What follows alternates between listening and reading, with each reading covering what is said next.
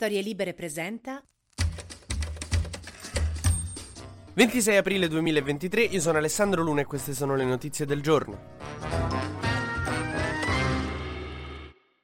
Beh, con un giorno di ritardo, ma buon venticinque aprile a tutti e tutte voi. Festa della liberazione da, da qualcosa, da un non meglio specificato, non si sa bene da che cosa. Io ho sentito solo il discorso di Meloni. Una liberazione così da, da, dalle cose brutte. Poi c'erano dei vecchietti in piazza che dicevano che aveva qualcosa a che fare col fascismo e nazifascismo. Sai come so, a una certa età si rincoglioniscono. Ma che poi c'erano tutti indosso un foulard tricolore al co- un foulard a aprile, fa caldo, raga, cioè stavano fuori di testa. No, naturalmente, insomma, questa è, una, è stata una giornata importante che io sento tantissimo il venticinque aprile, è la giornata in cui ci ricordiamo che pure con mazze e fionde e con l'aiuto degli alleati al fascista virile italico, così comunque gli abbiamo fatto un mazzo così. Vabbè, ognuno ha le sue giornate. Noi antifascisti abbiamo il venticinque aprile, i fascisti hanno il ventisei maggio, che è il giorno in cui la Lazio sconfisse la Roma in finale di Coppa Italia. Mattarella è andato a Cuneo, ha fatto un discorso molto bello che ha concluso dicendo "Ora è sempre resistenza", no? La celebre citazione di quella frase scritta nei bagni della facoltà di filosofia della Sapienza. E ha detto tutta una serie di ovvietà che però per qualche ragione, particolarmente in questo periodo storico, mi sembrano neanche così tanto più ovvie, tipo la nostra è una repubblica fondata sulla Costituzione, figlia della lotta antifascista.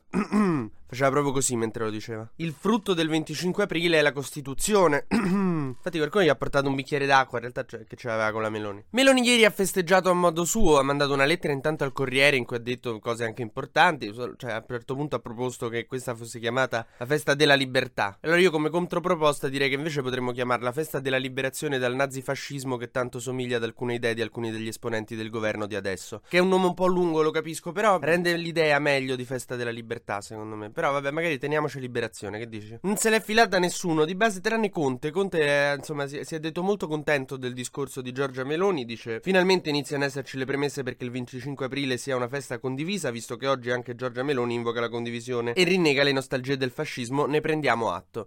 Beh, questa è una cosa molto importante, immagino anche per Meloni, visto che, cioè, Conte è uno che è antifascista da...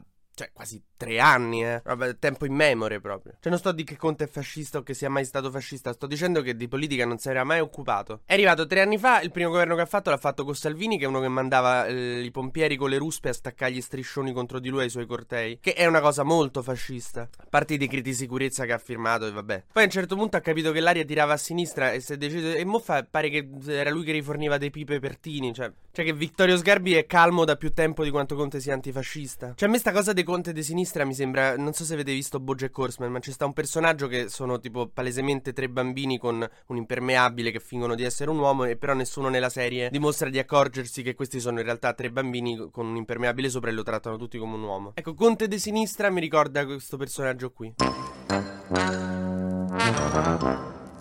La manifestazione più importante del venticinque aprile naturalmente è Milano, perché il venticinque aprile ricorda la liberazione di Milano e la ritirata dal nord dei nazifascisti. C'è stato il corteo dell'A N P I, il governo lo ha disertato, scrive indignata Repubblica, gra- grazie a... sì. Come dice il signor Rovagnati, ha disertato il corteo degli animalisti. Beh, ci mancherebbe. La Russa invece era a Praga. Non si è capito bene perché, per posare una colonna di fiori sulla tomba di Jan Palach, che è insomma un eroe anticomunista, che per carità di Dio è fighissimo, eh? Ma insomma se, se vede che non c'aveva voglia. Mo, Repubblica scrive che Giorgia Meloni gli ha praticamente imposto di venire la mattina con lei all'altare della patria con Mattarella, eh, invitandolo a non mancare di prima mattina. Che veramente veramente mi ricorda quando domanda la cresima di mio cugino, che non me ne fregava niente della cresima. Qui io mi immagino che ne so, Meloni e la Russa in macchina insieme, con la Russa che gli fa "ma io non voglio andare, dai che ho comprato pure il vestito carino per questa occasione, ma io non voglio". Comunque veramente raga, posso dirvi, l'anno prossimo, cioè lasciatelo perdere il venticinque, parlo io a nome degli antifascisti, cioè è, è troppo doloroso vedervi provare, cioè fa- facciamo che dai, n- non siamo qui a mentirci che vi sembra che ve ne freghi qualcosa. No, perché veramente vedere sto governo cercare di celebrare il venticinque aprile mi ricorda quando vedi i video dei gatti che costretti a fare il bagnetto, che si aggrappano ai bordi della vasca, cioè, dai, era, era un po' per umiliarvi. Quest'anno dal prossimo Scholz, cioè non vi preoccupate.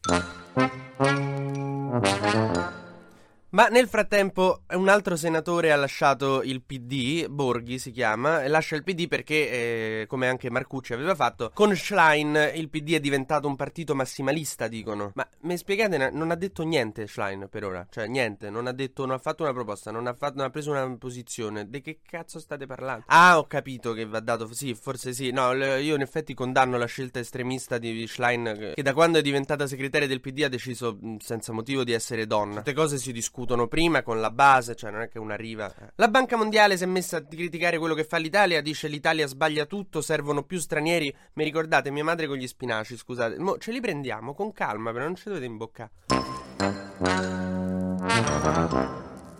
Ma facciamo il breve consueto giro sugli esteri, perché eh, in Turchia si torna al voto e Erdogan pare che potrebbe essere la volta che se lo scolliamo. Il nome del suo sfidante è impronunciabile, ma io proverò per voi a dirlo, anche se poi dovrò pulire accuratamente il microfono. Kemal Kilicdaroglu. E per quanto lui sia comunque una persona europeista che sembra attenta ai diritti umani e che vuole riallacciare i rapporti con l'Occidente, io preferisco che non vinca perché Erdogan è molto più facile da pronunciare. Ma più che altro, cioè, tipo che ne so, la moglie può non indossare il velo, mentre la moglie d'Erdogan ormai, all'inizio la, la faceva andare in giro come gli pareva, poi anno dopo anno, quando diventava più conservatore lui e il paese, ogni volta che vedevi la moglie d'Erdogan l'aveva coperta con uno strato nuovo, sembravo io a fine ottobre. Biden si è ricandidato alle prossime presidenziali in America, che dice che democrazia e libertà sono sono a rischio, appunto, io però allora non peggiorerei la situazione. Mentre è fallita la missione del Giappone per eh, atterrare sulla Luna con una sonda, la Q due R, che è stata mandata lì, ma non, non si fa più sentire, ha perso i contatti. Però non vorrei che, cioè, mo è tutta colpa della sonda giapponese, c'è qualcosa che non sappiamo, perché poi, sai, dice, gli mettono le corna, poi fanno, eh, non si è fatta più sentire lei. No, forse magari qualcosina avrete fatto anche voi, non è che magari siete stati con un'altra sonda e va cioccato, da, da là sopra vedono tutto.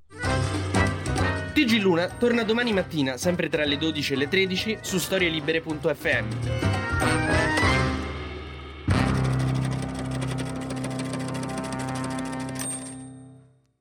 Una produzione Storielibere punto effe emme di Gianandrea Cerone e Rossana De Michele. Coordinamento editoriale Guido Guenci.